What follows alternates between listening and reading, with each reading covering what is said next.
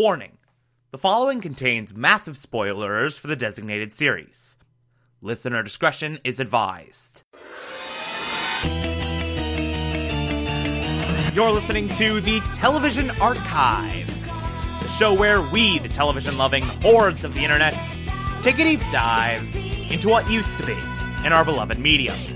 My name is Thomas Michael Clark, and this is Teen Titans.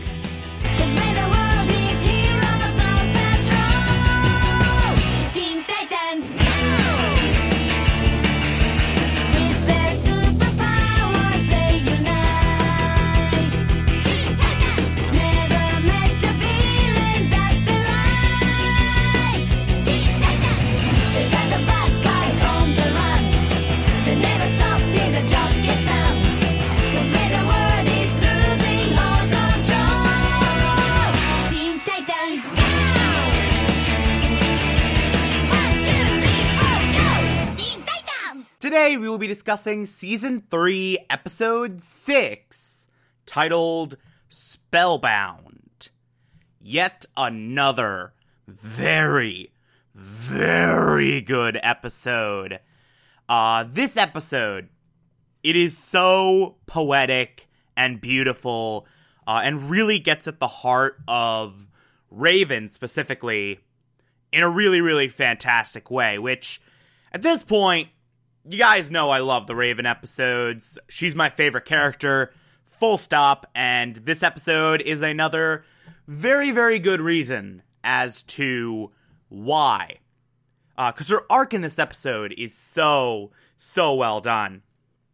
Because Raven, she's very unique, let's say, uh, to the Titans. Like, she is very She's very much a character who goes against the grain. Her interests do not align with uh, the normal person. Uh, she is very much an outcast. She is kind of introverted. She is kind of reserved. Uh, her interests skew more dark. You go into a room and it's very macabre. And she would much prefer just to sit back and read a book than, you know, do the cyborg or Beast Boy thing of stank ball, which, good God, that bit, it is, uh, it is something. it is most certainly something. Uh, but she's very much her own thing. She does not fit in to what would be considered quote unquote normal. And so, because of this, she deals with, and we see on full display in this episode, she deals with some serious loneliness, uh, some urge to be accepted and a fear that she won't be. And this kind of boils up to the surface when uh, Beast Boy just yells at her and is like, Why are you so creepy? And she kind of feels at her most dour. She kind of feels at her most lonely. Uh, she feels at her most misunderstood. Sort of in darkest place. And the way she sort of copes with everything, the way she sort of escapes the world where she is very much on the fringes of normalcy, where she very much feels alone in the world. Uh, she dives into books. And you see a lot of sequences at the beginning of this episode. Uh, the Titans face off with Kardiak, which, by the way, Kardiak, uh, decent filler villain. Uh, he's literally just a giant heart that attacks people. Why the hell not? Why the hell not uh, deal with that? Uh, but we get this great sequence where the Titans are facing off with Kardiak. Raven just obliterates him immediately, and then just gets in the T car and is like, "Can we go home now?" Because she wants to get back to her book, because that's where she feels safest. Is when she's just in her room reading. That's when she can be the most herself.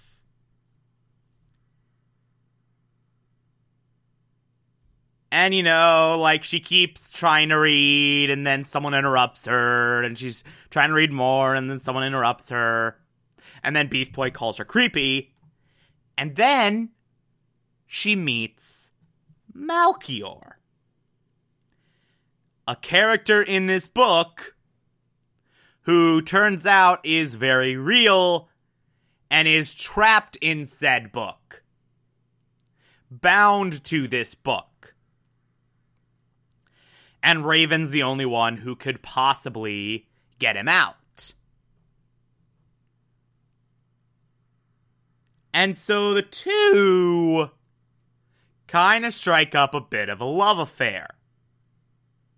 Malchior says all the right things, speaks Raven's language very fluently, is the only person she's ever met who she feels truly understands her.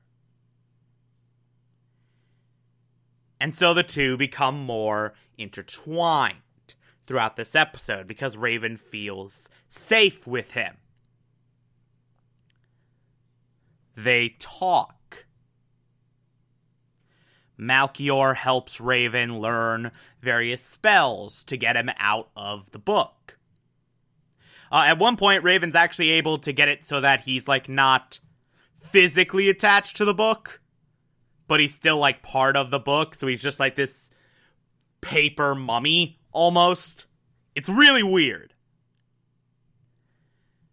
And throughout the entire course of this, Raven gets happier because she has someone in her life who she feels genuinely understands her. And like she's all happy, humming, smiling. She's wearing white robes, uh, and she's learning all these spells. And she uses one of these spells in the next face off with Kardiak. Where Kardiak is taking this girl, this little girl and they're like, okay, hand to hand only. We don't want to hurt her. We don't want to hurt her. We don't want to hurt her. And then Raven uses a spell, which turns out to be way more powerful than she thought. Almost consumes this little girl. But thankfully, they're able to stop her. Uh, they're able to prevent her from completing this spell. Which, by the way, important thing to note. Uh, once Raven figured out what this was, she couldn't stop. Like, the spell just took on a life of its own. Which is another huge red flag. So,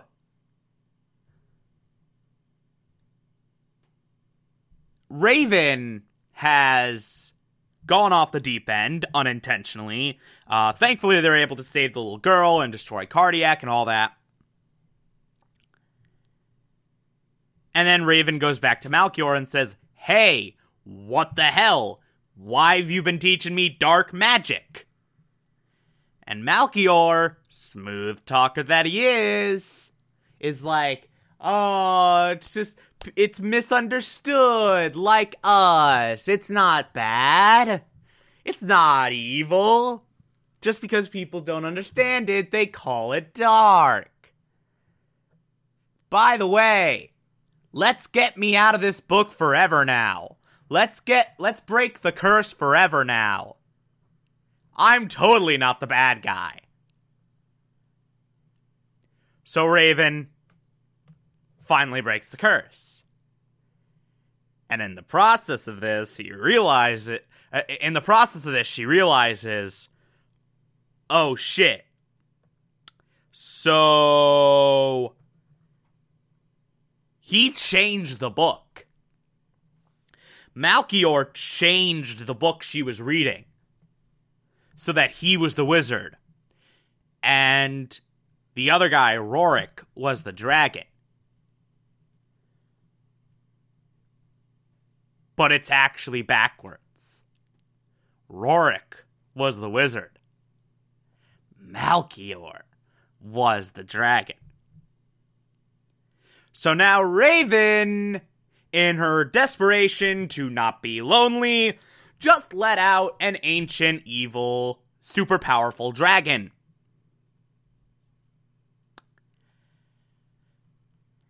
And of course, she is devastated by this. And we get this excellent third act with the Titans facing off against this giant dragon. Uh, it's a really cool sequence, really well done. And then Raven comes out, having learned a curse, putting Malchior back in the book. So now Malchior is trapped again. He can't hurt anyone, and Raven knows better now than to just let him out. And then we get this ending, which is so wonderful and so touching and beautiful. Uh, with Beast Boy, eh, eh, with Beast Boy standing outside Raven's room, Raven kicking herself, just hating herself and hating everything she is. And Beast Boy's just saying, hey, you, you think you're alone. You're not.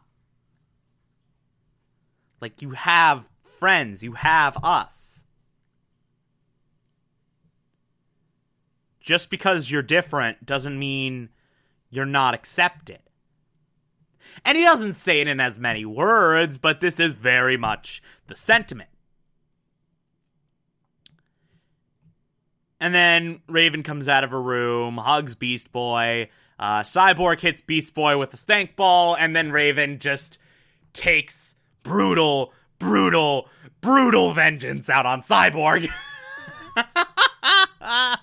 stank ball! What is stank ball? What are the rules of this game? No clue. Do I care? Not at all. it's really, really funny. Uh, but yeah, this episode's real good. This episode's uh, real, real well done. Has a really great arc for Raven.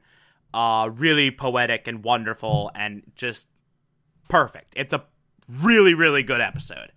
Uh, anyway, if you like this, favorite the podcast, anchor.fm slash TV archive so that you can be here every single Monday through Friday as we go through every single episode of this and other shows. And you can find it on pretty much whatever podcatcher app you prefer. Feel free to call in as well. It's as simple as just to push of a button on the Anchor app. I'll play those on the show from time to time if you feel so inclined to send those in. Follow me on Twitter and Instagram, TomTom4468, and support the show. Patreon.com slash Thomas Clark. Pledge just a dollar a month. I appreciate everything I get through there. Or, if that doesn't work for you, you can also support this show directly via Anchor. I appreciate that as well. Uh, tomorrow we will be discussing Season 3, Episode 7. Talk to you then.